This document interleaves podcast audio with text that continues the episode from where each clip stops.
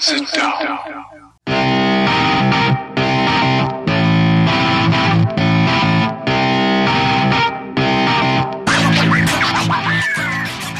Witam wszystkich i każdego z osobna. Ja jestem Robert Kochan, a to jest Kochana NBA, najbardziej nieobiektywny podcast o najlepszej koszykarskiej lidze świata. To już 28 odcinek, a razem ze mną jak zwykle jest tutaj Wiaro. Siemaj Wiaro, jak ci mija ten piątkowy wieczór? Siema Robert, cześć wszystkim. Wiesz co, no powiedziałbym, że intensywnie, ale intensywne to było wczorajsze okienko, także e, no nie nadużywajmy słów. No, nie wiem, czy było takie intensywne. Aż tak dużo chyba się znowu nie działo. Natomiast e, o tym, co się e, działo, na pewno dzisiaj porozmawiamy, bo to będzie nasz główny temat. Natomiast zanim do niego przejdziemy, to, to poruszymy troszkę inną kwestię, bo Dostaliśmy ostatnio e, pytanie od naszego słuchacza, konkretnie od Marcina, że jest ciekaw naszej opinii odnośnie Lakersów i tego, jak zachowają się po kontuzji e, LeBrona Jamesa i braku Antonego Davisa, który też jest kontuzjowany.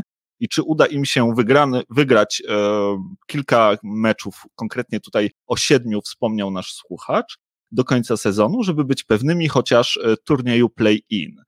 Więc, więc może od tego zaczniemy. Ja tutaj może nakreślę taki kontekst całej sytuacji, bo jakieś sześć dni temu w meczu z Atlantą e, LeBron doznał skręcenia kostki i musiał opuścić parkiet. Mm, nie pamiętam już, y, kto, kto, tam, pamiętasz, kto wylądował na, na, jego, na jego kostce? Solomon Hill bodaj, o ile dobrze pamiętam. Solomon Hill, bardzo, bardzo możliwe.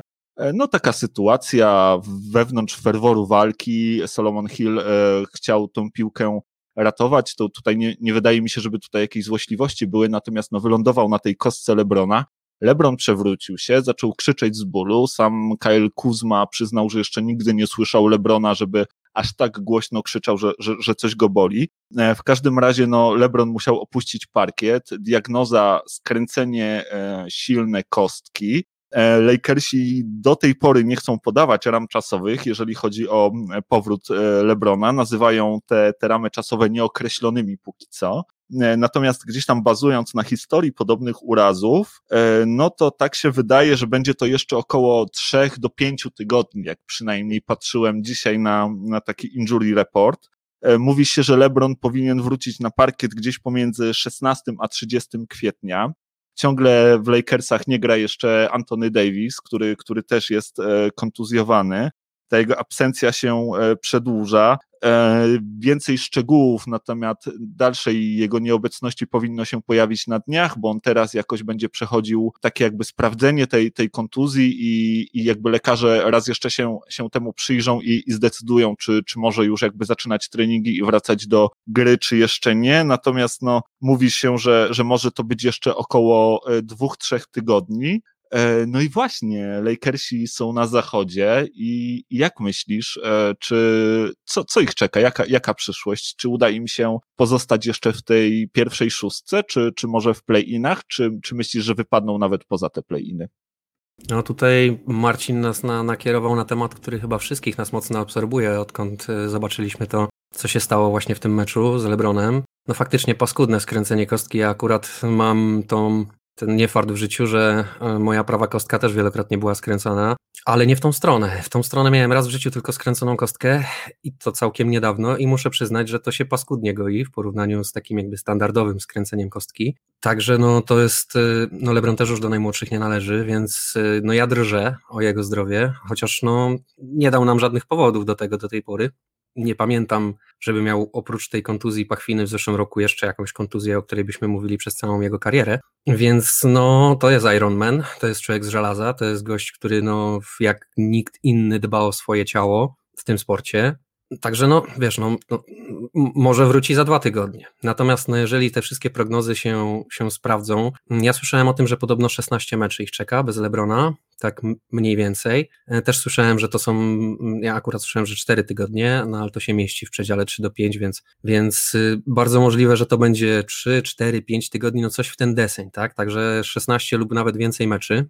No i ja mówię tak, wszystko zależy od Antonego Davisa.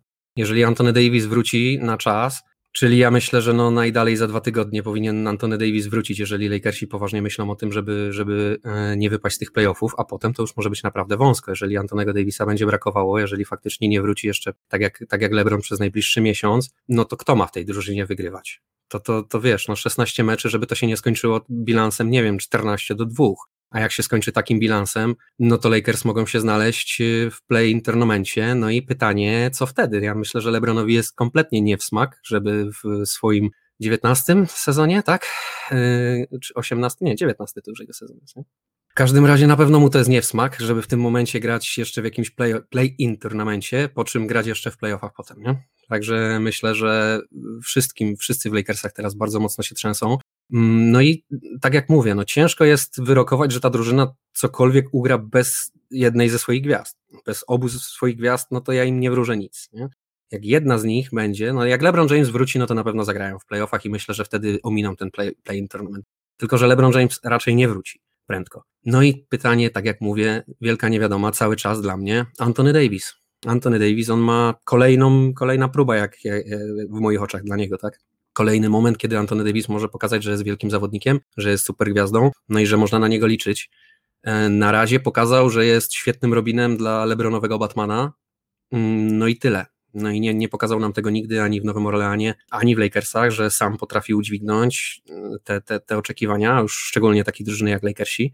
Także no, e, wiesz, no, no ja się cieszę w pewien sposób, oczywiście nie z kontuzji Lebrona, i, i, i życzę mu powrotu do zdrowia pełnego i, i, i mam nadzieję, że, że wróci jak najszybciej. Ale oczywiście cieszę się z tego, że Lakersi teraz e, mają bardzo mocno pod górkę. Cieszę się z tego, że Denver e, czy inne drużyny mają w związku z tym łatwiej. Ja naprawdę chcę, żeby ktoś pobił Lakersów w tym sezonie. Także no wiesz, dla mnie osobiście e, dobra wiadomość, że Lakersi mają, jak mówię, teraz po wertepach mm, do tych playoffów, ale no nie skreślałbym tej drużyny, biorąc pod uwagę, jakie ma gwiazdy i jakie są możliwości.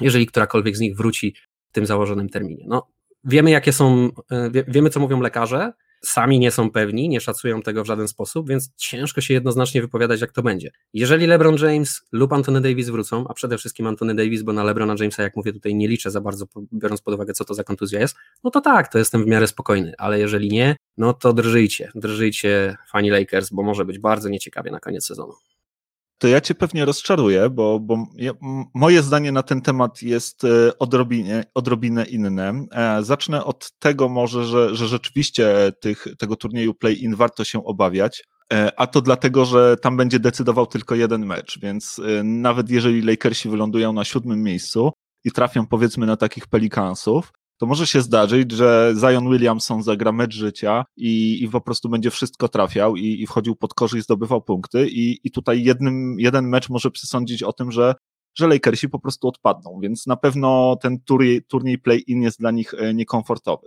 Jeżeli chodzi o samego Lebrona, to ja aż tak tutaj się bardzo nie boję. LeBron zaraz po tym, jak e, doznał tej kontuzji, napisał tweeta o tym, że no on już w zasadzie w tym momencie zaczął e, powrót do zdrowia, do formy i, i rehabilitację i, i bardzo żałuje tego, że nie może być z i dla e, swoich kolegów z zespołu. Więc wydaje mi się, że LeBron wróci nawet troszkę pewnie szybciej.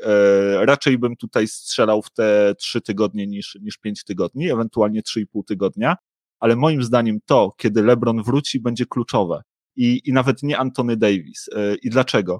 E, wiesz co, zobaczyłem sobie z ciekawości, jak wygląda gra Lakersów e, w momencie, kiedy, kiedy na boisku był zarówno Antony Davis, jak i LeBron James, jak i wtedy, kiedy tylko jedna z tych, z tych gwiazd była na boisku, no i kiedy nie było żadnej. I okazuje się, że patrząc na, na net efficiency, tak, kiedy LeBron i Anthony Davis obaj są na, na parkiecie, to Lakersi są plus 14,6, jeżeli chodzi o punkty. Jeżeli jest tylko LeBron James, Lakersi są plus 7. Jeżeli jest tylko Anthony Davis, Lakersi są minus 3,7, a bez obydwu są minus 4,2. Czyli okazuje się, że sama obecność Antonego Davisa na boisku to jest praktycznie tylko pół punkta. No ale pół, ile tych meczy pół, tak naprawdę Lakersi zagrali w takim ustawieniu? E, wiesz co? E, zaraz ci powiem, bo, bo tego było bardzo. To, to, nie jest, e, to nie jest jakby liczone w meczach, tylko w minutach było to liczone i już dokładnie ci powiem, jak, jak to wyglądało. No więc tak, kiedy obaj, obaj byli na boisku, razem zagrali 517 minut. sam LeBron zagrał 870 minut, sam Antony Davis zagrał 240 minut, a bez obydwu zagrali 460, więc wcale, wcale nie tak mało, nie? Natomiast no, ale okazuje Antony się, Davis że ten... jednak wiesz, 240 o... minut samego Antonego Davisa, no to jakbyś to przeliczył, to są trzy mecze, nie? No ale słuchaj, okazuje się, że Antony Davis wcale aż takiej różnicy dla Lakersów No ale mamy małą robi. próbę, to wiesz, to dajmy mu jeszcze, dajmy mu jeszcze ze 20 takich meczy i zobaczmy wtedy, czy faktycznie, ja rozumiem co do mnie mówisz, bo faktycznie nie pokazał do tej pory nic, jak gra sam w Lakersach, nie pokazał się z tej strony, że jest super gwiazdą i pociągnie ten zespół do playoffów. No ale umówmy się, no nie, nie, nie gra czterech sezonów w Lakersach jako, jako ta super gwiazda i wiesz, drużyna na jego barkach, nie?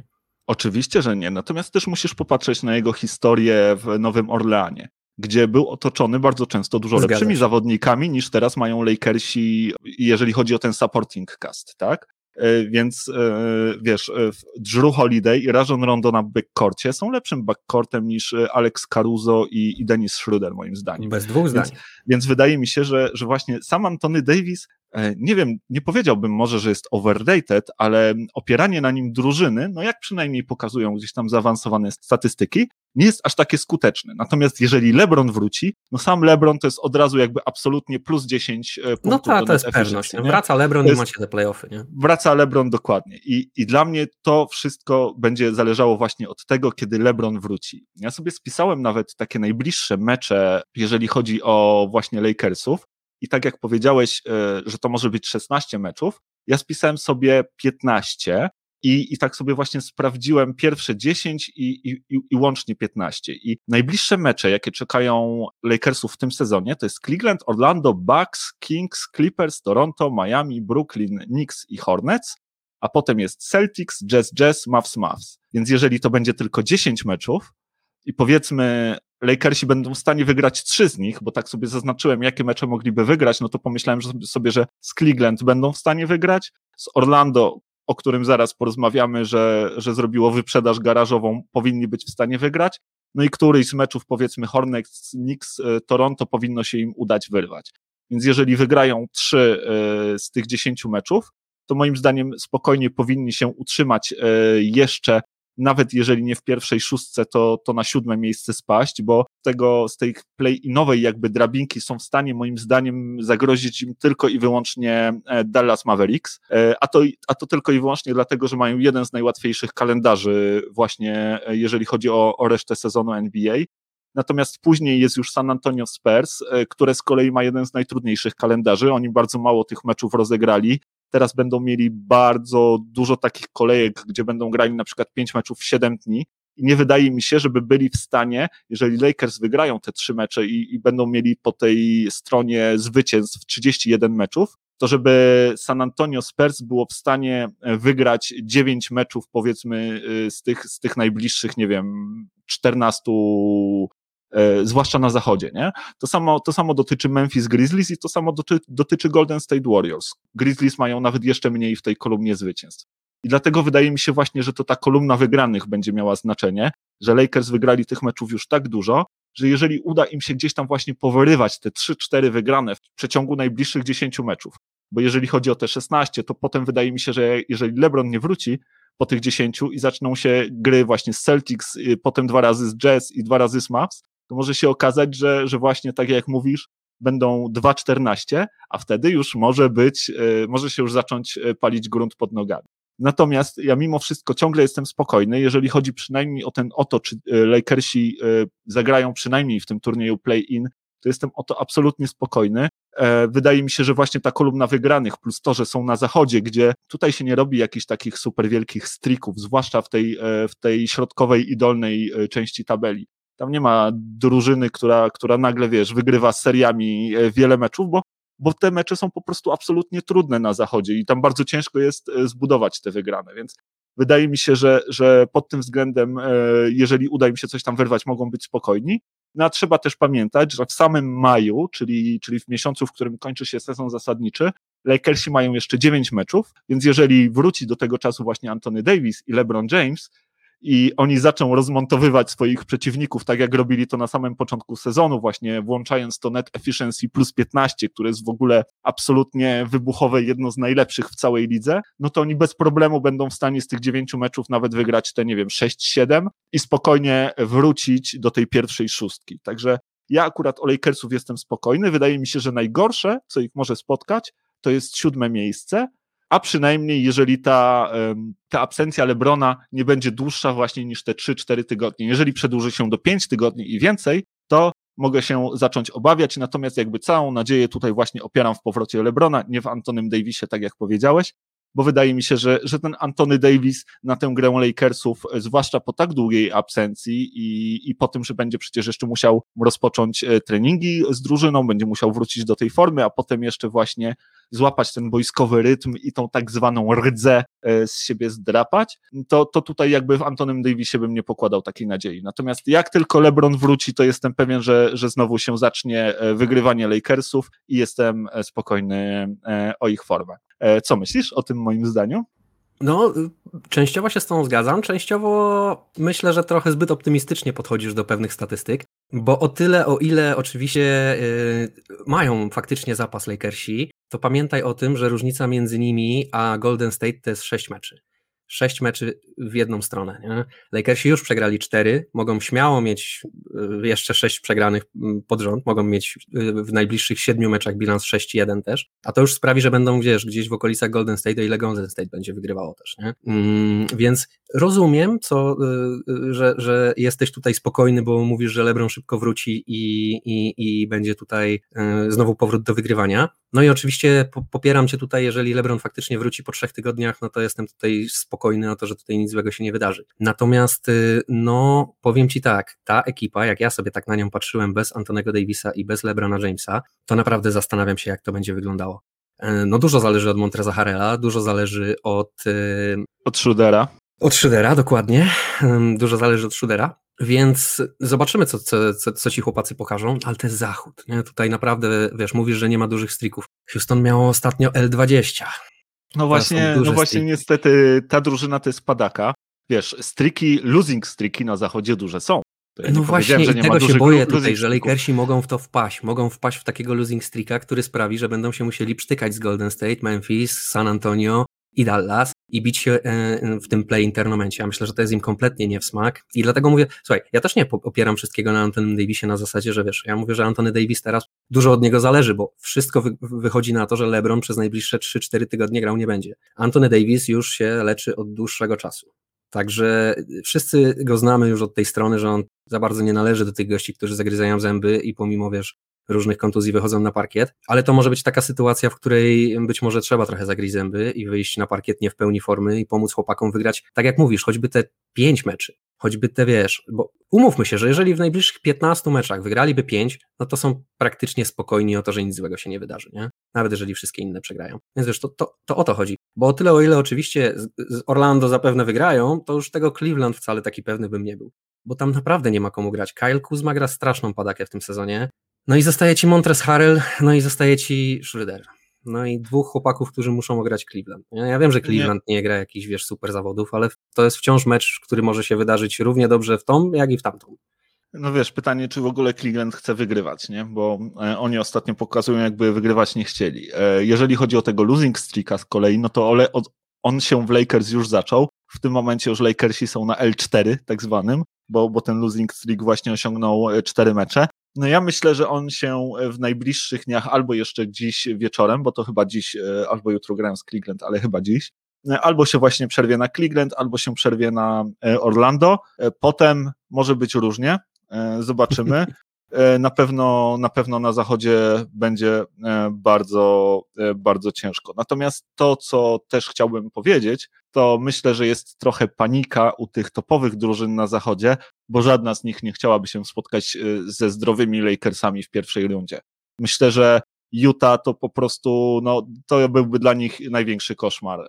Pierwsze miejsce w konferencji, jak Atlanta kiedyś, nie? E, no. Pierwsze miejsce w konferencji, fantastyczna gra, wiesz, gra jak, mówi się San Antonio Spurs nowi, tak? I może być właśnie 4-0, jak trafią na, na Lebrona i, i na Antonego Davisa jeszcze wypoczętych, takich wkurzonych, chętnych, żeby udowodnić, że, że są ciągle najlepszą drużyną w NBA, no to się to może bardzo słabo skorzy- skończyć. Bardzo słabo się to też może skończyć dla Clippersów, gdyby, gdyby zajęli gdzieś tam czołowe miejsce w konferencji i i też w pierwszej rundzie mielibyśmy derby no, Los Angeles. szybka bitwa o Los Angeles.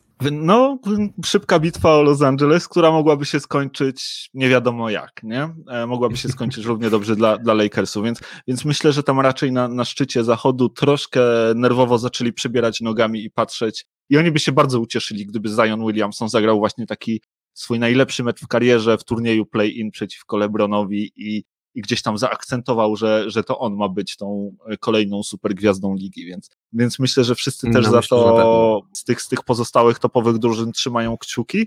Natomiast, tak jak mówię, ja myślę, że, że ostatecznie Lakersi albo to będzie szóste, albo siódme miejsce, więc, więc myślę, że, że, że gdzieś w tych granicach.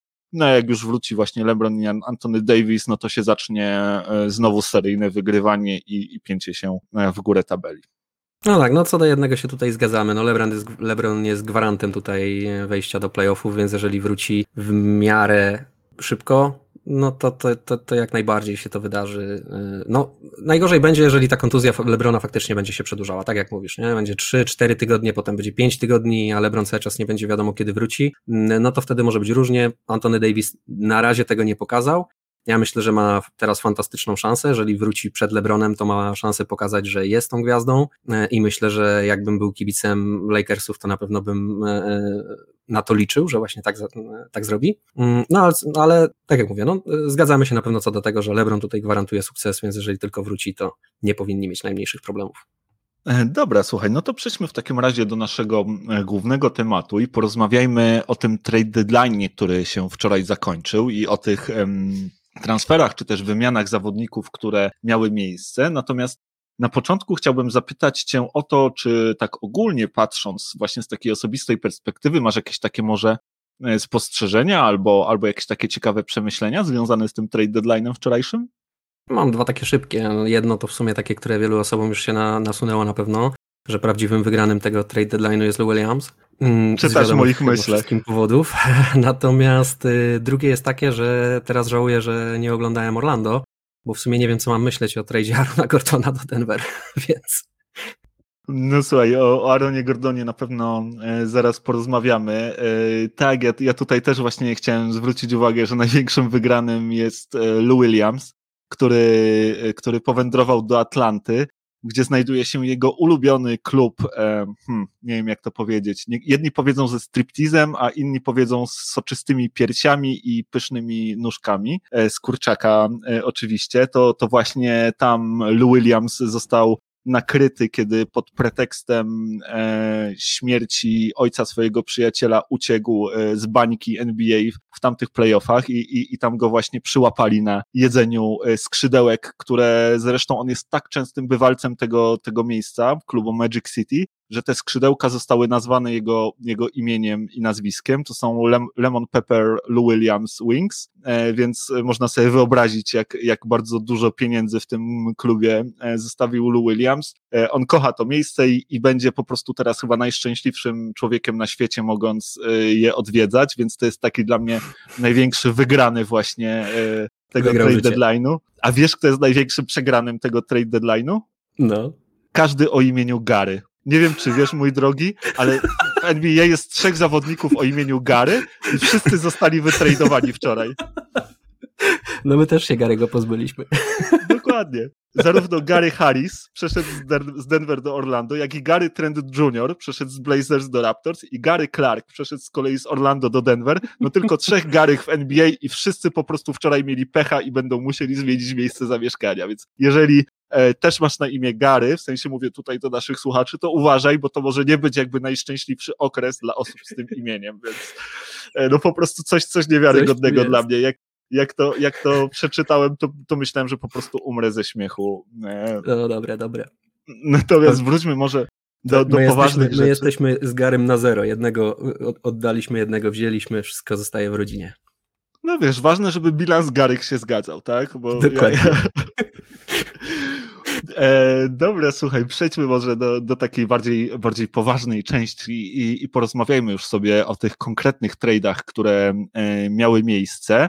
I ja myślę, że żebyśmy zaczęli od Orlando, bo, bo mieliśmy, tak jak już może wcześniej wspomniałem, do czynienia z taką wyprzedażą garażową w Orlando. Nie wiem, czy pamiętasz, e, jakiś czas temu rozmawialiśmy w naszym podcaście o tym, kto może być kupującym, a kto sprzedającym e, podczas właśnie tego okresu transferowego i ja tam wskazywałem właśnie na Orlando jako e, potencjalnych sprzedających. Natomiast nie spodziewałem się, że oni po prostu właśnie wystawią wszystkie rzeczy przed swój garaż i po prostu poskreślają ceny dając 50% upustu każdemu, no trochę, trochę co łaska i, i po prostu wyprzedadzą absolutnie e, wszystko, co mają i e, zamienią e, zawodników, z którymi wiązali przyszłość na draft piki, e, z którymi e, wiążą przyszłość. No i pierwszym chyba takim, no może zacznijmy od takich zawodników, może największego formatu, czyli pierwszym zawodnikiem, którego wytradowali to był, a przynajmniej najważniejszym zawodnikiem to był Nikola Wucewicz, ich All-Star i, i, i właśnie największa gwiazda grająca na centrze, który razem z e, Alfarukiem e, Aminu poszedł do Bulls a w drugą stronę powędrował, e, powędrował dwóch juniorów, bo Otto Porter Jr. i Wendell Carter Jr. Carter, no. Tak, także, także dwóch, dwóch juniorów e, na, na Florydę e, powędrowało, a do tego jeszcze z dwoma juniorami dwa first round piki od Chicago 2021 i 2023. Powiedz mi, co, co myślisz o, o tym tradzie konkretnym? Wiesz co, ja to w ogóle nie wiem, co mam myśleć o tych wszystkich tradeach, bo jak dla mnie to to są takie trochę trady bez echa. E, w sumie o tyle, o ile mm, Niko Wucewicz to jest oczywiście bardzo dobry zawodnik i Alfa Rugaminu, twój e, stary ulubieniec. I o tyle, o ile rozumiem, że sparowanie tych gości z Zakiem Lawinem no to na wschodzie jest faktycznie ekipa, która gdzieś tam może mierzyć się w playoffach, no to jakoś no, no, no nie bardzo wiem, w którą stronę Chicago tutaj chce iść. No, zamierzają być, rozumiem, piątym albo szóstym seedem na wschodzie przez najbliższe lata, tak? I dostawać bęcki od, od, od Netsów albo od, od Milwaukee. Mm, no spoko, no wiesz, każdy robi to, co lubi. Natomiast y, tak, taki trochę trade bez echa dla mnie, y, jak mówię, no chyba, że chyba, że Niko ma jakiś wygasający kontrakt, ale nic mi o tym nie wiadomo, a raczej jest chyba podpisany na parę jeszcze najbliższych lat, więc y, chyba planują, żeby tam grał i faktycznie sparują go z Zakiem Lawinem i będą próbowali coś z tym wygrać, ale mnie się nie wydaje, żeby to no na pewno nie jest to ekipa, która może się mierzyć w finałach z kimkolwiek z zachodu, kto by z tego zachodu wyszedł. Ale zresztą no już nawet wschodu nie przejdą, no o czym my mówimy, nie? Na, od strony Orlando, no to tak jak mówisz, Orlando po prostu wystawiło wszystko przed garaż, poskreślało ceny, no i, no i bierzcie co chcecie, nie? No każdy przychodził, dawał co łaska i każdy wyrwał co tam chciał. Natomiast ja nie jestem przekonany, że wiesz, no z jakiegoś powodu to wszystko przed ten garaż wystawili, nie? Jakby tam mieli ekipę, no wiesz, czterech All-Starów, to by tam nikogo nie wystawiali na sprzedaż, no, ale jak mają takich chłopów, jakich mają, stwierdzili, że no z tego nic nie będzie, nie? No i, no i stąd ta cała wyprzedaż w Orlando. Ja się akurat nie dziwię, myślę, że zdecydowanie lepszym ruchem jest to, co robi Orlando, niż to, co robi Chicago, bo jak masz być y, dobry, to bądź dobry, a jak nie jesteś dobry, to bądź beznadziejny i, i, i buduj się przez draft i przez trady. E, najgorzej w NBA być gdzieś tam w środku tej tabeli i cały czas się pałętać po tych właśnie szóstych, siódmych, piątych miejscach y, w playoffach, dostawać bęcki w pierwszej rundzie i tak bez końca. Żadnych dobrych draft pików, żadnych dobrych tradeów nie możesz zrobić, bo nie masz asetów. No i tak się to kończy takim, takim wiesz, marazmem, nie? Więc nie bardzo rozumiem, w którą stronę idzie Chicago. Natomiast Orlando, no, no, najwyższy czas, moim zdaniem, tą wyprzedaż było zrobić i, no i się po prostu spróbować przebudować. No cóż, oni mogą więcej, wiesz, na co oni mogą więcej liczyć. No ja znam ten, ten temat, bo jestem fanem Denver. My, jak e, nie idzie, jak, jak e, podpisujesz wszystkich zawodników, wybierasz te swoje draft piki i się okazuje, że to jednak nie jest ekipa, która może zjadać cokolwiek więcej niż od czasu do czasu się załapać do playoffów, to nie pozostaje ci nic innego, jak to wszystko sprzedać się przebudować. No, nie jesteśmy Lakersami, żebyśmy mogli pójść do jakichś gwiazd i powiedzieć, ej, LeBron, chodź, zrób porządek. No nie wiesz, no to, to na, w Orlando też nie ma co na to liczyć, nie? Także ja ich rozumiem. Dobry ruch moim zdaniem ze strony Orlando. E, moim zdaniem też dobry, ale spóźniony. Oni to samo powinni zrobić rok temu, kiedy Wucewicz i, no i tak. Gordon mieli jeszcze więcej e, lat na kontrakcie, kiedy Fournier nie był na wykasającym kontrakcie, ale miał jeszcze rok. E, dużo więcej by zarobili tradując tych zawodników w tamtym sezonie. Teraz, jak się okazuje, nawet na Arona Gordona, o którym już pewnie potem porozmawiamy, nie było aż tak dużo kupców i ta cena za niego wcale jakaś wysoka nie była. Zawucewicza, który no, jest jednym z najlepszych centrów e, tej ligi jednak i jest e, wielokrotnym All-Starem, finalistą teraz e, Skills Challenge'u ostatniego, to też wcale dużo za niego nie trzeba było dać, więc moim zdaniem to, to troszkę spóźnione. Co ciekawe, nie wiem czy wiesz, ale Nikola Wucewicz jest dopiero trzecim graczem w historii, który został wytradowany w trakcie sezonu, w momencie, kiedy przewodzi swojej drużynie w punktach, zbiórkach i asystach. Dopiero trzeci raz e, się, się tak zdarzyło w historii, właśnie żeby swojego najlepszego zawodnika, który, który robi dla ciebie wszystko, e, wytradować e, w trakcie sezonu. I zastanawiam się, czy, czy nie lepiej by też jednak zrobili mimo wszystko, gdyby nawet poczekali i, i po tym sezonie gdzieś tam próbowali go tradować. Tego się nigdy nie dowiemy. Natomiast jeżeli chodzi o Chicago, to mi się wydaje, że oni mają jakieś plany. Ja jeszcze do końca nie wiem, jaki to jest plan, ale wydaje mi się, że oni coś planują i oni chcą, chcą, chcą, chcą coś zrobić. Na pewno się nie zgodzę y, z tym, że ty tak, takich jakby widzisz cały czas gdzieś tam na tym szóstym miejscu. Mi się wydaje, że i że mówisz, że to jest najgorzej, tak? Mi się wydaje, że jak masz taki młody skład, jaki ma Chicago i jeżeli nie przyciągasz y, wolnych agentów y, do siebie, no to właśnie musisz się budować raz przez trady, a dwa chcesz budować też ten winning culture, tak? Nie chcesz e, uczyć tych zawodników przegrywania i trzeba było to kiedyś zrobić, trzeba było włączyć ten przycisk próby walki o te właśnie wysokie lokaty. Kiedy, jak nie teraz, kiedy wschód jest tak naprawdę totalnie, e, totalnie wide open, tam e, te, te Jak to wide powiedzmy, open? no od czwartego, od czwartego seedu do dziesiątego Czyli rozumiem, że plan jest, czyli plan jest taki, żeby się załapać do playoffów i przegrać w pierwszej rundzie, tak? Myślę, że w tym sezonie tak. Natomiast. A w e, przyszłym sezonie co? Niko będzie jakoś wielce lepszy? Albo Lawin?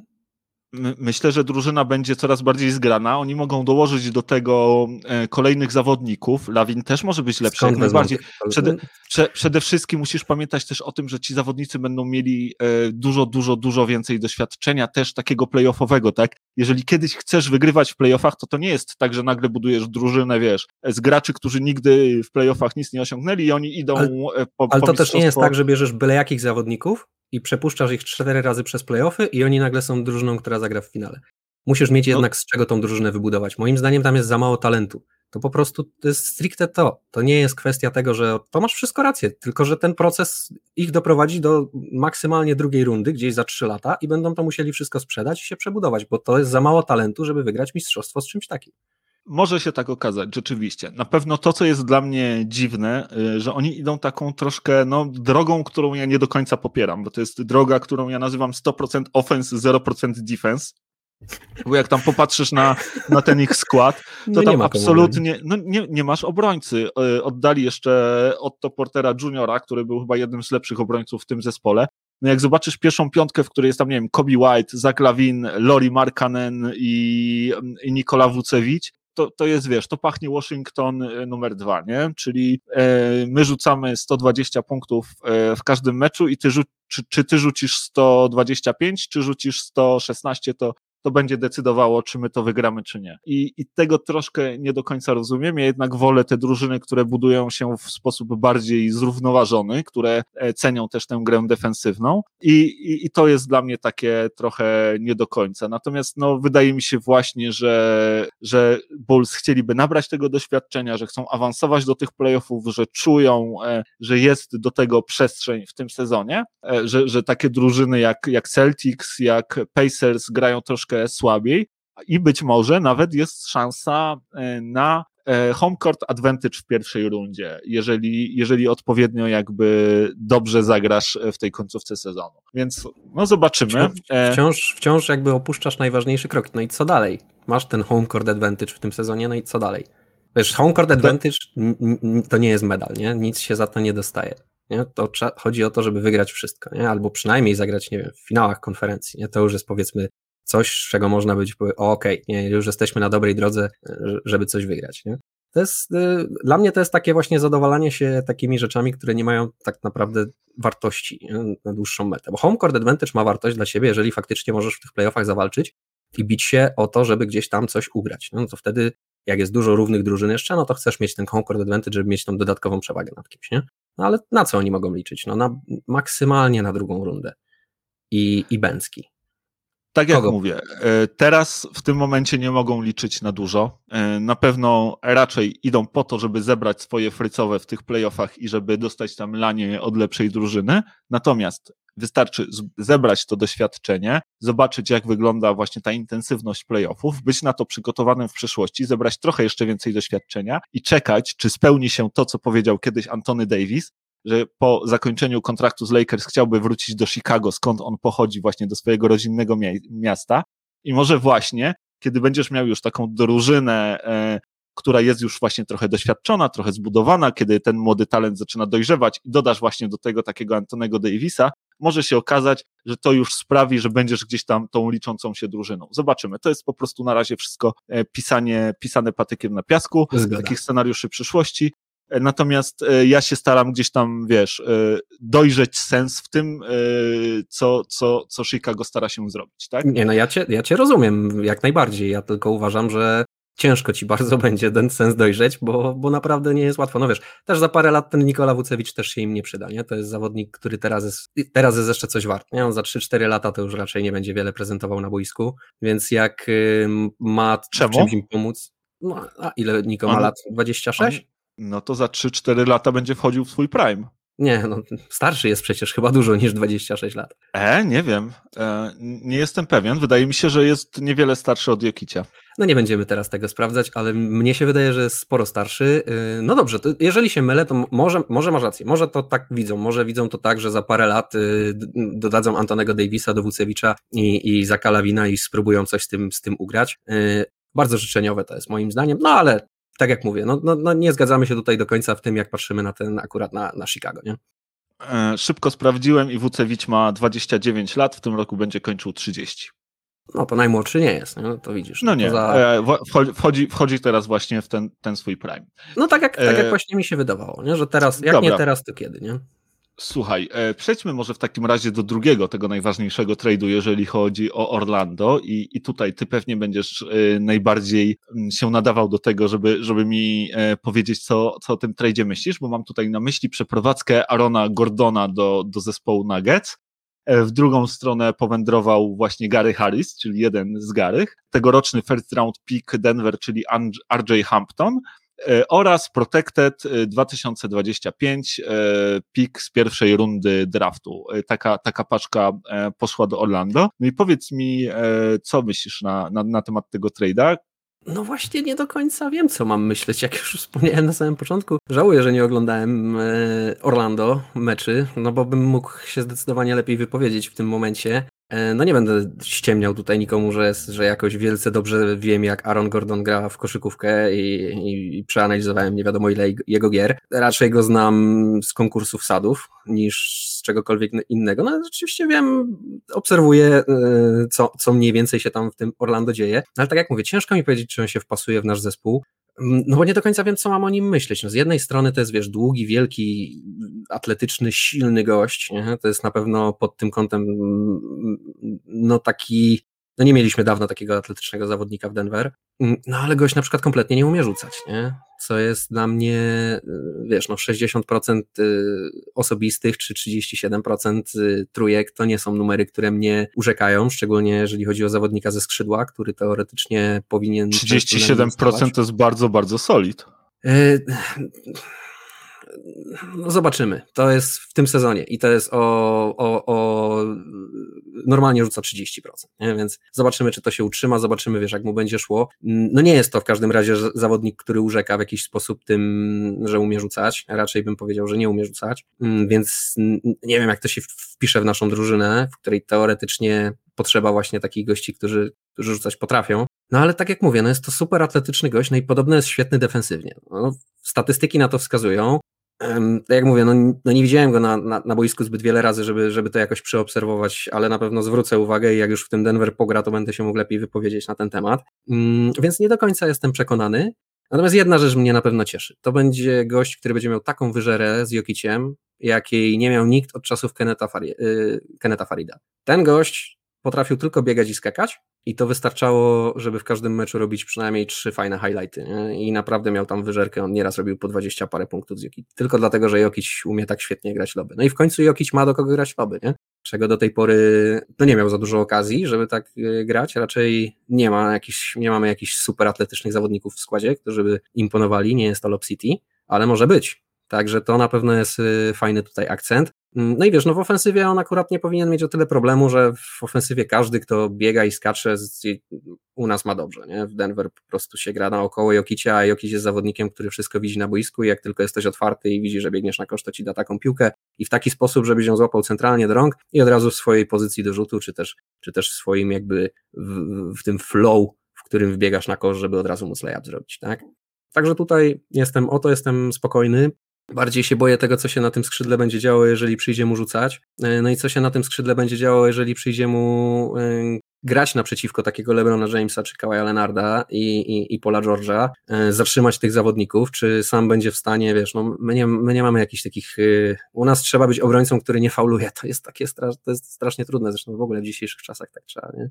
ale w Denver ci nikt nie pomoże za bardzo, nie? Mm, więc musisz być takim bardzo jakby zdyscyplinowanym obrońcą. Nie wiem, mówię, nie znam go z tej strony, ciężko mi naprawdę się wypowiedzieć, czy, to, czy, czy on się tutaj wpisze w to wszystko. Mam taką nadzieję, ale jakoś zachwycony Aaronem Gordonem nie jestem. No nie jest to, nie jest to Bradley Bill na pewno, o, o, którym tutaj gdzieś sobie po cichu marzyłem, że, że się może wydarzyć do Denver w tym sezonie. Mm, ale jest to myślę wzmocnienie, biorąc pod uwagę też, że mm, on ma też chyba podobne zadania spełniać do Garego Harrisa y, w zespole, jak, jak widać też po tym, że, że, że, że go wytradowali. No ma grać na skrzydle nie, u nas i mieć tę odpowiedzialność krycia najlepszego zawodnika przeciwnika, to co do tej pory właśnie robił Gary Harris. No tylko ma tą przewagę nad Garym Harrisem, że jest od niego dużo, dużo większy. Nie? Większy, dłuższy, silniejszy, bardziej atletyczny.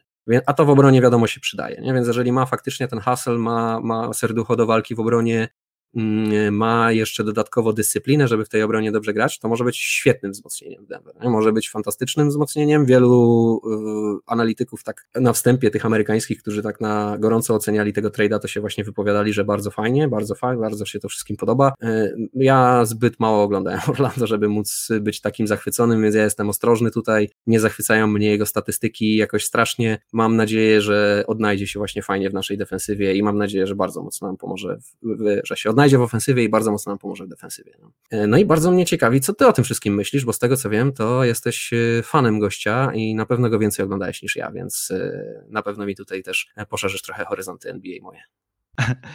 Znaczy, fanem to może za dużo powiedziane, natomiast y, rzeczywiście coś tam, coś tam miałem okazję Arona Gordona pooglądać.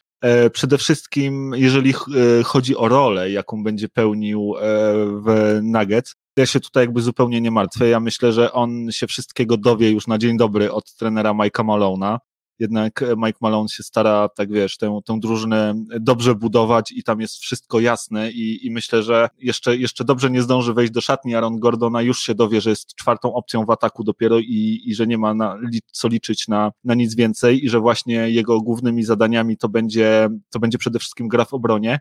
Natomiast y, no to jest dokładnie taki gracz, jakiego, jakiego Denver moim zdaniem potrzebowało, taki e, obrońca na pozycji 3,5 czyli taki gość, który może właśnie od, y, od shooting guarda powiedzmy do power forwarda e, kryć każdego w lidze i takie będzie e, pewnie jego zadanie. Mi się w ogóle wydaje, że, e, że troszkę odkupuje swoje błędy Denver z początku sezonu, że oni bardzo żałują tego, że nie udało im się podpisać Jeramiego Granta, że ten Jeremy Grant odszedł do Detroit Pistons, bo, bo Aaron Gordon jest troszkę takim zawodnikiem jak, jak Jeremy Grant, tak? I e, zamiast po prostu właśnie podpisać Jeramiego Granta, no to musieliście, e, no licząc, że, że RJ Hampton jest, jest first round pickiem z tego roku, oddać dwa first roundery za to, żeby, żeby takiego zawodnika mieć. Jeżeli chodzi o samego Arona Gordona, no to on też jest jakby w specyficznej sytuacji. On się musi trochę odnaleźć, bo on w tym Orlando, e, zwłaszcza zanim jeszcze Wucewicz się tak rozwinął, on się czuł tam troszkę jak LeBron James, e, taki wiesz,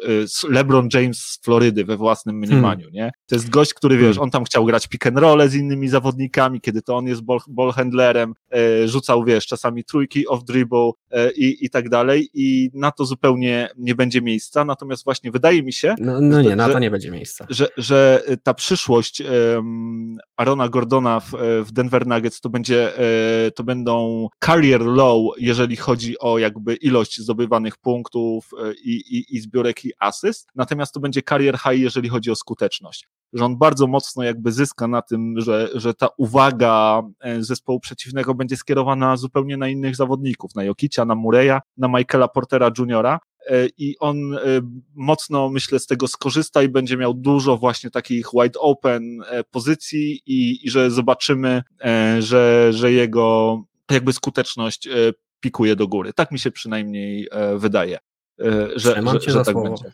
Natomiast no, no zobaczymy. E, tak jeszcze e, tylko wspomnę, że e, oprócz Arona Gordona Denver pozyskał jeszcze Javela Maggi z Cleveland Cavaliers. Tutaj w grę weszły dwa second round piki i Isaiah Hartenstein. Natomiast no umówmy się, Javel jest, jest tylko uzupełnieniem składu i rezerwowym centrem, który e, ma gdzieś tam e, dać wam e, właśnie troszkę, troszkę wzrostu walki pod tablicami i, i takiej obrony, czyli pełnić taką rolę, jaką pełnił Plamli w tamtym sezonie, tak mi się wydaje. No. E, co, co oznacza w sumie tylko mniej minut dla Bolbola, ale nie chciałbym temu jakby więcej czasu poświęcać, bo, bo czas leci, a, a mamy jeszcze tutaj parę rzeczy do obgadania. Ja powiem tylko krótko, że jeżeli Aaron Gordon będzie Kennethem Faridem z defensywą, to będę zadowolony. Może tak być, może, może tak być. Mi się wydaje, że on właśnie będzie rzucał coś pod 40% y, za 3 i wydaje mi się, że będziecie mieli z niego e, fajną pociechę i mam wrażenie, że, y, że Denver się wzmocniło przed, przed tymi playoffami i że jeszcze bardziej jakby zasługują do tego, na to, żeby wymieniać ich w gronie faworytów. E, słuchaj, ostatni, ostatni element wyprzedaży w Orlando to był Evan Fournier, który przeszedł do Celtics. Jego, jego wygasający kontrakt e, właśnie podnieśli Celci. E, Celci zapowiadali, że oni chcą tutaj właśnie size i shooting. E, my, my już o tym rozmawialiśmy, co z tego może być. Okazało się, że przyszedł tylko shooting i to, i to taki łysiejący i taki, który się totalnie dusi jeszcze w playoffach i, i nie potrafi e, w nich nic zagrać. W drugą stronę poszły dwa second round piki Jeff Teague, więc dużo też za tego Forniera nie dali. Czy tutaj chciałbyś coś, coś jakoś to skomentować, czy, czy idziemy dalej? Ja nie wiem, powiem, powiem, tylko tak w miarę krótko, że y, dziwi mnie polityka Celtics. Y, nie bardzo też rozumiem, co się złego w tej drużynie dzieje i z dość, z dość mocnym niepokojem patrzę na ostatnie poczynania danego Ainge'a. Y, nie wiem, po co im Evan Fournier. Nie bardzo rozumiem. Może to są jakieś po prostu, może się go pozbyć, bo to jest niby expiring contract, więc nie wiem. Nie, nie, nie, nie mam bladego pojęcia, o co tam chodzi. Chyba się im to średnio na boisku przyda. Mają takich zawodników już chyba ze czterech, więc po co im jeszcze jeden? Może się Jeffa Tiga chcieli pozbyć, bo ten Jeff Tig pod, pod, podpisali go i strasznie, strasznie tego żałowali, bo on grał absolutną padakę w tym sezonie i był wręcz niegrywalny, więc, więc może, może to o to chodzi. E, słuchaj, Houston Rockets kontynuują sprzedaż Jamesa Hardena i, i jakby tych rzeczy, które gdzieś tam za niego otrzymali. E, I, I właśnie w ramach tej kontynuacji wysłali Wiktora Oladipo do, do Miami Heat. E, w zamian otrzymali jednego z członków Kelly Family, czyli Kelly, Kelly'ego Olinika, e, Iverego Bradley'a i prawa do, do swapu pierwszego piku draftu w 2022 roku. Powiedz mi, myślisz, że, że uda się coś Oladipo w hit osiągnąć? No, ja wierzę w tego zawodnika, ale też to jest dla mnie trochę dziwny trade, no bo po raz kolejny, no nie wiem, taką naprawdę taką koszykówkę będą grali, że po prostu no sami rzucający obrońcy i niscy skrzydłowi na boisku. Do, I to tacy, co, co trójek nie potrafią rzucać, bo, no właśnie... zarówno Jimmy, jak i Oladipo to z tymi trójkami na bakier trochę, nie? Totalnie na bakier, no, także mm, no Oladipo 33% chyba, tak? Czy coś koło tego, 34 może. Niedużo na szczęście, na szczęście jest tam Hero i Duncan Robinson, to oni może będą nadrabiać. No ale to co? Znaczy, że co? Ladi pomagać pod koszem, a Jimmy będzie rozgrywał? No to nie, nie, nie kumam trochę, mm, no ale z drugiej strony mm, to jest też tak, że Miami wciąż, wiesz, wzmocnili się jakby nie było Wiktorem Oladipo w tym sezonie. Na pewno w jakiś sposób im ten Wiktor Oladipo pomoże, bo to jest świetny zawodnik. Może parę meczy więcej dzięki niemu grają. A trzeba pamiętać, że jemu się jakby nie było kontraktu za rok kończy, więc nie mają, wiesz, nie mają nic w papierach, mogą spokojnie tam e, się rozglądać za jakimiś wolnymi zawodnikami. Więc wiesz, no to jest takie, taki, taki ruch trochę w stylu Miami, tym bardziej, że no, no za bezcen się w tym okienku rzeczy e, oddaje. Bo tak naprawdę no, leci trochę draft picków, ale wiesz jak to jest z draft pickami, nie? Jak oddajesz draft pick za zawodnika, to zawsze się musisz zastanowić, jakie są szanse, że ten draft pick będzie kiedyś tak dobry, jak ten zawodnik, którego za niego oddajesz, nie? Wiesz, tutaj nawet nie poszedł draft pick, tylko poszedł, poszły prawa do swapa, więc e, prawdopodobnie no, i tak ten swap się nie odbędzie, bo, bo Houston będzie miało po prostu gorszą pozycję, znaczy wyższą pozycję draftową od, e, od Miami i nie będą e, chcieli tych, tych pików swapować, nie? Więc, e, więc tutaj akurat się może okazać, że, że to się w ogóle nie wydarzy. Tak, tu to w ogóle jest słab, no ale tak generalnie nie, w, w, nie ma tutaj, no, no za bezcen ci zawodnicy w tym okienku są oddawani, ewentualnie właśnie jakieś piki tam idą w zamian, także no, no nie wiem, czy tutaj jest y, coś jeszcze więcej do dodania na ten temat. No słuchaj, ja na pewno chciałbym dodać to, że Miami coś w Wiktorze Oladipo widzą, e, bo, bo oni czają się już na niego od dawna, o tym się mówiło, że oni o nim myślą, oni go już chcieli wyciągnąć e, z Indianapolis, e, nie, nie udało się wtedy, teraz po niego sięgnęli, więc, więc mam wrażenie, że coś w nim widzą, może mają wrażenie, że kiedy połączą Wiktora Oladipo z tym swoim systemem, całym systemem treningów, grania, przygotowania i tak dalej, to będą w stanie e, osiągnąć, e, wyciągnąć z niego bardzo dużo. Myślę, że oni myślą, że jeżeli to będzie taki 90% tego Wiktora Oladipo, który kiedyś ocierał się, czy, czy nawet dostawał do, do All-NBA, to oni będą z tego super zadowoleni i, i to będzie dla nich zwycięstwo. Rzeczywiście nie dali za niego dużo. E, zobaczymy, jak to będzie wyglądać. E, dodatkowo jeszcze ściągnęli e, z, z Sacramento Kings Nemanie Bielice, za którego oddali Mo Harklessa i Chrisa Silve to też może być takie wsparcie tego shootingu, czyli, czyli tutaj właśnie wyrównanie tego, że, że Oladipo tak słabo rzuca z dystansu. Zobaczymy. Moim zdaniem Miami się wzmocniło. Moim zdaniem te drużyny takie jak jak na przykład Philadelphia, czy, czy Milwaukee, e, czy Boston właśnie z dużym niepokojem patrzą na to i, i, i wydaje mi się, że, że Miami chciałoby znowu powrócić do, do finałów po poprzednim sezonie. Natomiast e, ja tutaj też chciałbym spojrzeć na tę perspektywę właśnie Rackets, e, bo, bo wreszcie widzimy, jak wygląda sytuacja Rackets taka pohardenowa. No i okazało się, że ostatecznie, mój drogi, James Harden wart jest 9 e, first round pików e, i swapów, bo, bo tam jest chyba 5 first round pików i 4 swapy, jeśli się nie mylę. E, Ivory Bradley, Kelly Olinik i Dante Exam. Tyle wyciągnęli za Jamesa Hardena czyli wyciągnęli sobie po prostu, zamienili Jamesa Hardena na, na, na 9 losów na loterii. Może się okazać, że, może się okazać, no może być ciężko, powiem Ci, może być, może być ciężko. Oni Hardena mogą też, nie wylosować w tych dziewięciu losach. Oni nie, nie, nie słyną e, z jakiegoś tam super dobrego draftowania, natomiast no właśnie trzeba pamiętać, że tam też będą słapy, więc to wcale nie muszą być e, jakieś wysokie numery. E, a popatrz, a, a tacy zawodnicy, jakich mogli mieć u siebie, czyli Allen na przykład, tak, czy Lavert, Lavert bazę wczoraj rzucił, czy Ben Simmons, nikogo takiego nie mają. Skończyli z Bradleyem, Olinikiem i, i egzamem, czyli z, po prostu z bandą e, patałachów. E, przepraszam, że tak mówię, ale, ale trochę tak jest. Tak jak mówisz, no to tylko pokazuje, że y, potencjał, draft piki, mm, tego typu rzeczy są warte do, dokładnie zero zwycięstw, nie? I zero punktów, zero asyst, zero zbiórek. To, to nie gra grają zawodnicy na parkiecie nie? I, i zawsze jest lepiej mieć zawodnika sprawdzonego, doświadczonego, który wiesz, co ci daje i, i wiesz, że jest super gwiazdą, niż trzy first round czy pierwsze piki w drafcie przez najbliższe trzy lata. No chyba, że zdarza się LeBron James draft czy Tim Duncan draft, gdzie wiadomo od razu, to z jedynką powinien zostać wybrany i że to odmieni w ogóle wiesz całe NBA. Nie? No tak. A propos doświadczonych i sprawdzonych graczy, to przejdźmy do kolejnego trade'a, y, czyli, czyli też do, do zwycięzcy tego mojego osobistego tego trade deadline'u, bo Clippers wytradowali do, do Atlanty Lou Williamsa i dwa second, second round piki, w tym jeden należący do e, Portland, a w zamian e, pozyskali Rajona Rondo, czyli jednego z moich ulubionych w ogóle zawodników ever, co prawda już e, strasznego dziada, natomiast e, zawodnika, który jest wręcz znany z tego, że, e, że gra bardzo dobrze, a przynajmniej do tej pory grał bardzo dobrze w playoffach, no i przede wszystkim pozyskali e, rozgrywającego, na którym im bardzo zależało, i pozyskali prawdziwego lidera i takiego też lidera pod względem wokalnym, który, który będzie w stanie e, tę drużynę opieprzyć wtedy, wtedy kiedy trzeba i, i podpowiedzieć wtedy, wtedy, kiedy trzeba. I powiedz mi, mój drogi, jak oceniasz e, właśnie ten, ten trade?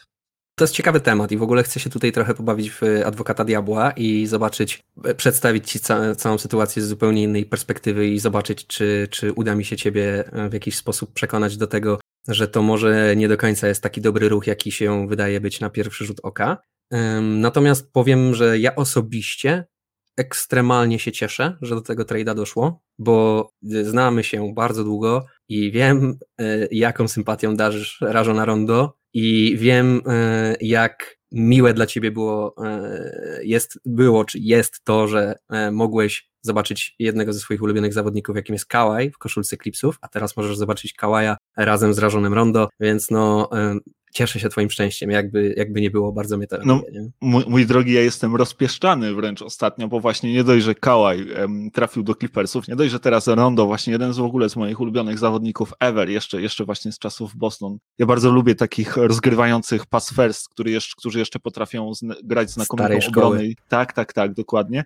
No ale jeszcze musisz pamiętać, że Marcin Gortat no przez chwilę w grał, Marcin, tak. e, więc, e, więc naprawdę jestem, jestem rozpieszczany. Ty wiesz, co czuję, bo, bo ty czułeś się pewnie podobnie, jak i Gadala trafił do, do Nuggets kiedyś. Tak. E, natomiast słuchaj, no postaw się w roli tego adwokata diabła, natomiast pamiętaj, że też nie mamy jakoś bardzo dużo czasu, więc, więc postaraj się mhm. proszę zwieść.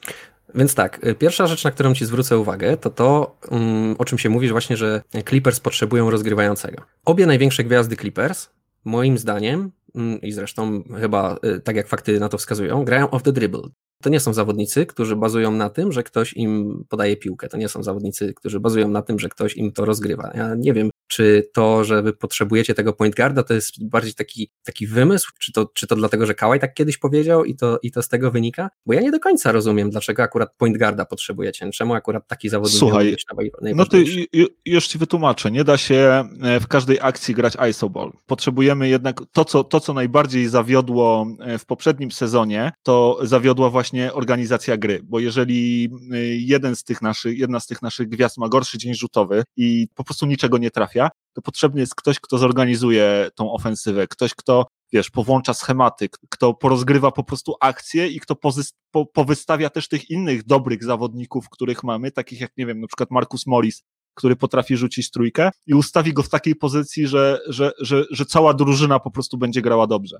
Więc jakby jeżeli chodzi o Kawaja i Pola George'a, to jak, ja to jakby absolutnie rozumiem. To są rzeczywiście zawodnicy, którzy grają off the dribble i grają ISO ball, natomiast nie, gra się, nie da się cały czas tylko i wyłącznie w ten sposób grać. Potrzebujemy tego balansu i właśnie dlatego potrzebny był ten rozgrywający, który też właśnie sprawi, że cała reszta drużyny będzie potrafiła dobrze, dobrze zagrać i będzie potrafił poustawiać, wiesz, resztę drużyny.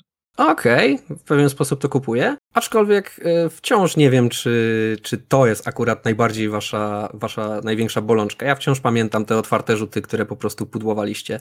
E, to jest normalne, że Kawhi Leonard i Paul George będą brali te rzuty na siebie. To, to, nie będzie inaczej, tak czy inaczej. Więc oni albo je będą trafiać, albo je będą pudłować. Będą, jak będą open i będą je pudłować, to i tak nie, Rondo moim zdaniem w niczym nie pomoże. A druga rzecz, na którą chcę zwrócić uwagę, to jest właśnie to, że Rondo jest liderem. Jest liderem Rondo, naprawdę? Przyjrzyjmy się temu, nie? Zobacz, w Celtics miał trzech starszych kolegów, którzy bardzo duży wpływ na niego mieli i o tyle, o ile oczywiście nie dał sobie w kaszę dmuchać, to ciężko powiedzieć, że to on był liderem tamtej drużyny, nie? A no, raczej stary, nie wiem. był liderem tamtej drużyny, no, a nie tak ktokolwiek się, inny.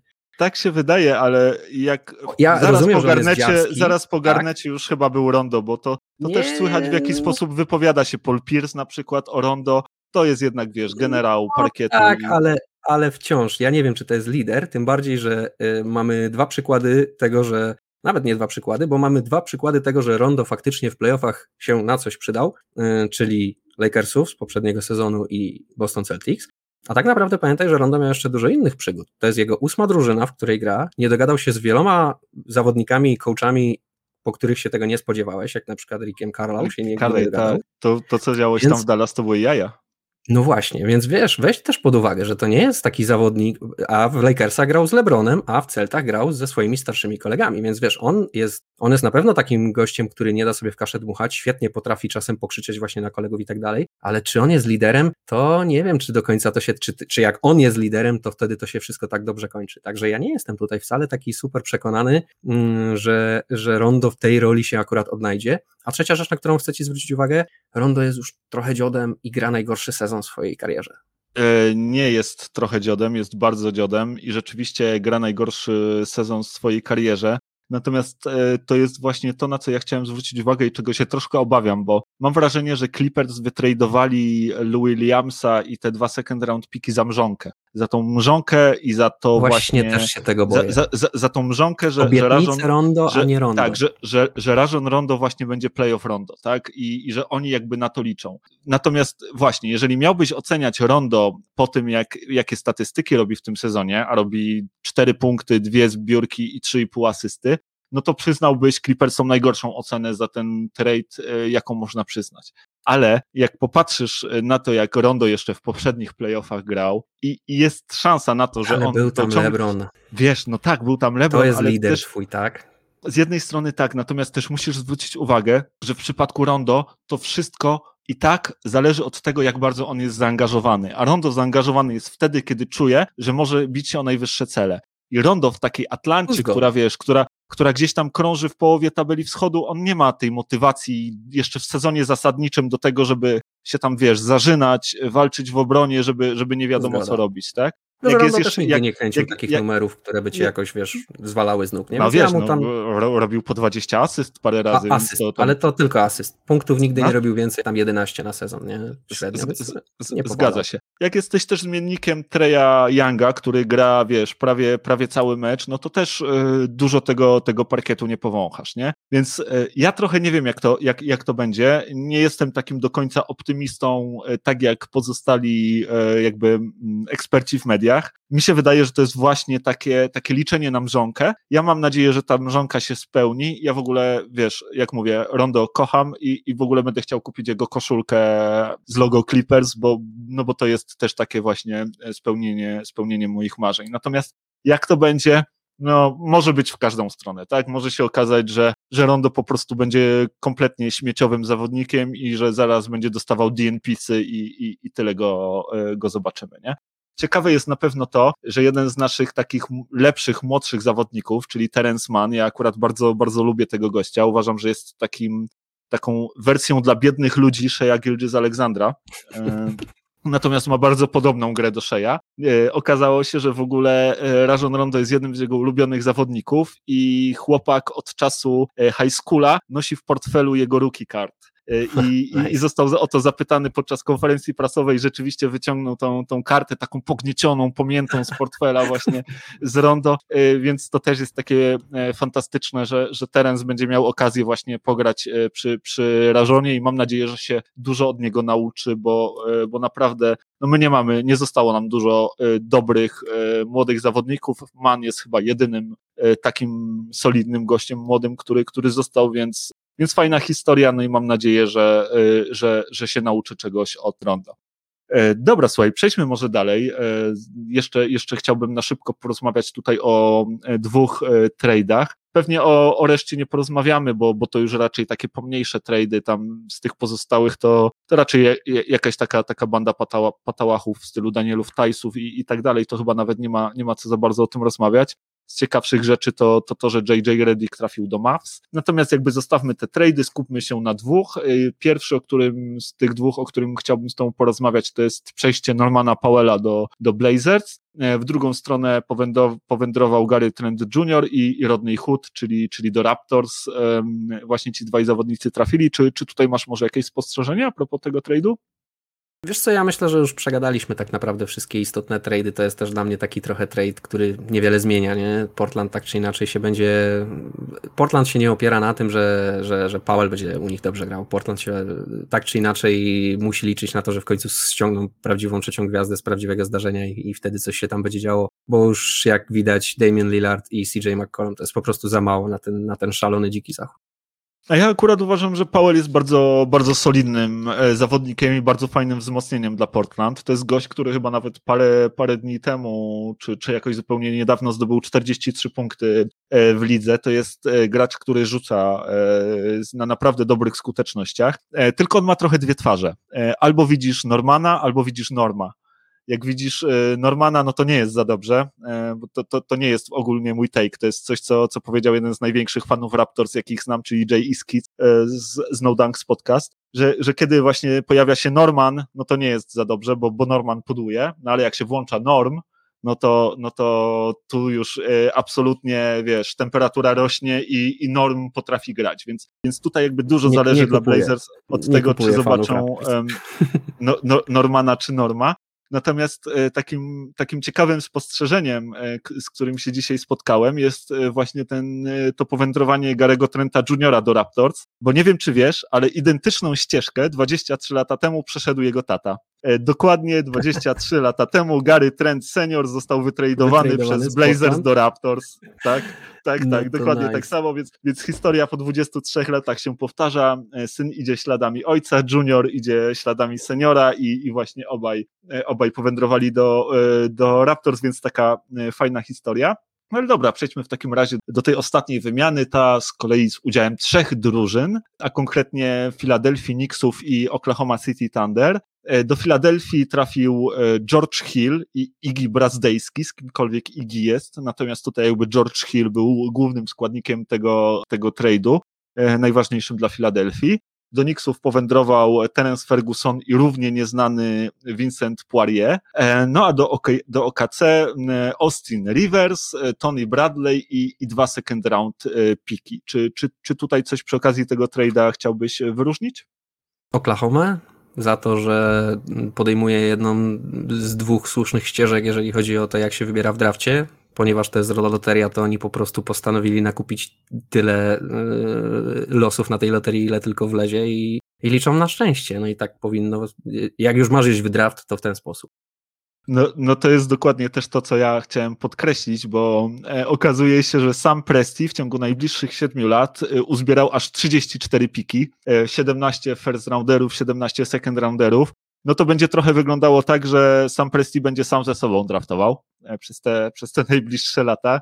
No po prostu co... będzie tak, że wiesz, że w tym drafcie Oklahoma City wybiera wszystkich zawodników, nie? No, i... no to, tro, tro, tro, trochę tak, no śmiejemy się, oczywiście tak, tak nie będzie, bo to wychodzi gdzieś po dwa, trzy first roundery na, na, na rok, ale, ale rzeczywiście bardzo dużo tych pików ma Oklahoma City. E, sam Presti będzie, będzie mógł sobie powybierać, a jeżeli nie powybierać, to, to będzie mógł e, pomyśleć o tym, żeby, żeby, żeby te piki komuś e, oddać w zamian za, za jakąś dużą gwiazdę. No, świetną robotę robi Sam Presti w tej Oklahomie, zwłaszcza, że E, mimo tego, że Oklahoma co chwilę kogoś oddaje, bo tutaj Trevora Arize, tutaj właśnie e, Georgia Hilla, to oni ciągle jakby utrzymują się na tym dobrym poziomie. Ludort z Shejem Gilgis Aleksandrem jakby utrzymują e, tę drużynę nie na samym dnie zachodu, oni cały czas się starają walczyć, starają się być competitive, starają się wygrywać i mimo, że jakby sam Presti robi wszystko, żeby, żeby posprzedawać co się da, to, to jednak te kluczowe e, postaci swojego zespołu utrzymuje i e, wydaje mi się, że, że to może być właśnie świetlana e, przyszłość przed OKC. No a, a z innych zespołów, które... Robi, no a z innych zespołów, które brały udział w tym, w tym tradzie, no to, no to właśnie to, to trafienie George'a Hilla do, do Filadelfii może być takim fajnym wzmocnieniem dla Philly. E, George Hill to jest dobry weteran, który e, potrafi zarówno rozgrywać, jak i potrafi całkiem nie najgorzej rzucać, potrafi też bronić, e, więc wydaje mi się, że może być takim fajnym wzmocnieniem tego składu i być może nawet zawodnikiem, który, który będzie kończył mecze w tym, w tym właśnie podstawowym podstawowym e, składzie mm, razem z Benem Simonsem, Joelem Embidem, e, Sefem Kerem i Harrisem. Więc e, wydaje mi się, że, że akurat fajne, fajne pozyskanie George'a Hilla przez Philly, no ale też nie jakieś szczególnie znaczące i, i też nie jakieś takie bardzo sexy, tak? Ja myślę, że to są w ogóle, wiesz, to są tam takie już szlify na tym, na tym powiedzmy dziele sztuki, które, które, które, które wytworzyłeś, robiąc swoją drużynę. Nie? No już są jakieś tam ostatnie poprawki, nie? że jeszcze tu coś dołożymy, jeszcze tu coś podmienimy, może to coś zmieni, nie? No ale to jest też takie, wiesz, no, no y, to są takie niegroźne też ruchy, nie? No bo nawet jeżeli ten George Hill nic tam nie zmieni, no to trudno, nie? No, nikt tam na niego, myślę, nie liczy, więc, więc to są takie, takie same takie bonusiki, że a nóż widelec gość coś jeszcze pokaże, nie? Pełna zgoda, a taki weteran się na pewno też w każdym zespole przyda. Dokładnie. Dobrze, słuchaj, no to dziękuję Ci bardzo w takim razie. Troszkę, troszkę nam to dzisiaj zajęło, ale mamy nadzieję, że, że udało Wam się dotrwać do końca. Jeśli tak, to, to dziękujemy Wam za to i oczywiście jak zwykle zachęcamy Was do tego, żebyście się z nami kontaktowali w każdej sprawie. Możecie do nas pisać na kontakt małpka.kochananba.pl albo uderzać bezpośrednio na Facebooku. E, chętnie posłuchamy, co, co Wy macie do powiedzenia na temat e, tych ostatnich tradeów i kto Waszym zdaniem jest wygranym, a kto przegranym tego okienka. No i zapraszamy Was też oczywiście na kolejny odcinek, który, który pewnie już za tydzień będziemy nagrywać. A tymczasem co? Życzymy Wam miłego i, i, i spokojnego weekendu, a, na, a nawet tygodnia i dużo zdrowia. No i do usłyszenia. Mm, dokładnie. Dzięki Robert, dzięki Marcin za fajny temat, dzięki wszystkim za to, że nas słuchaliście. Do usłyszenia, do zobaczenia. Trzymajcie się.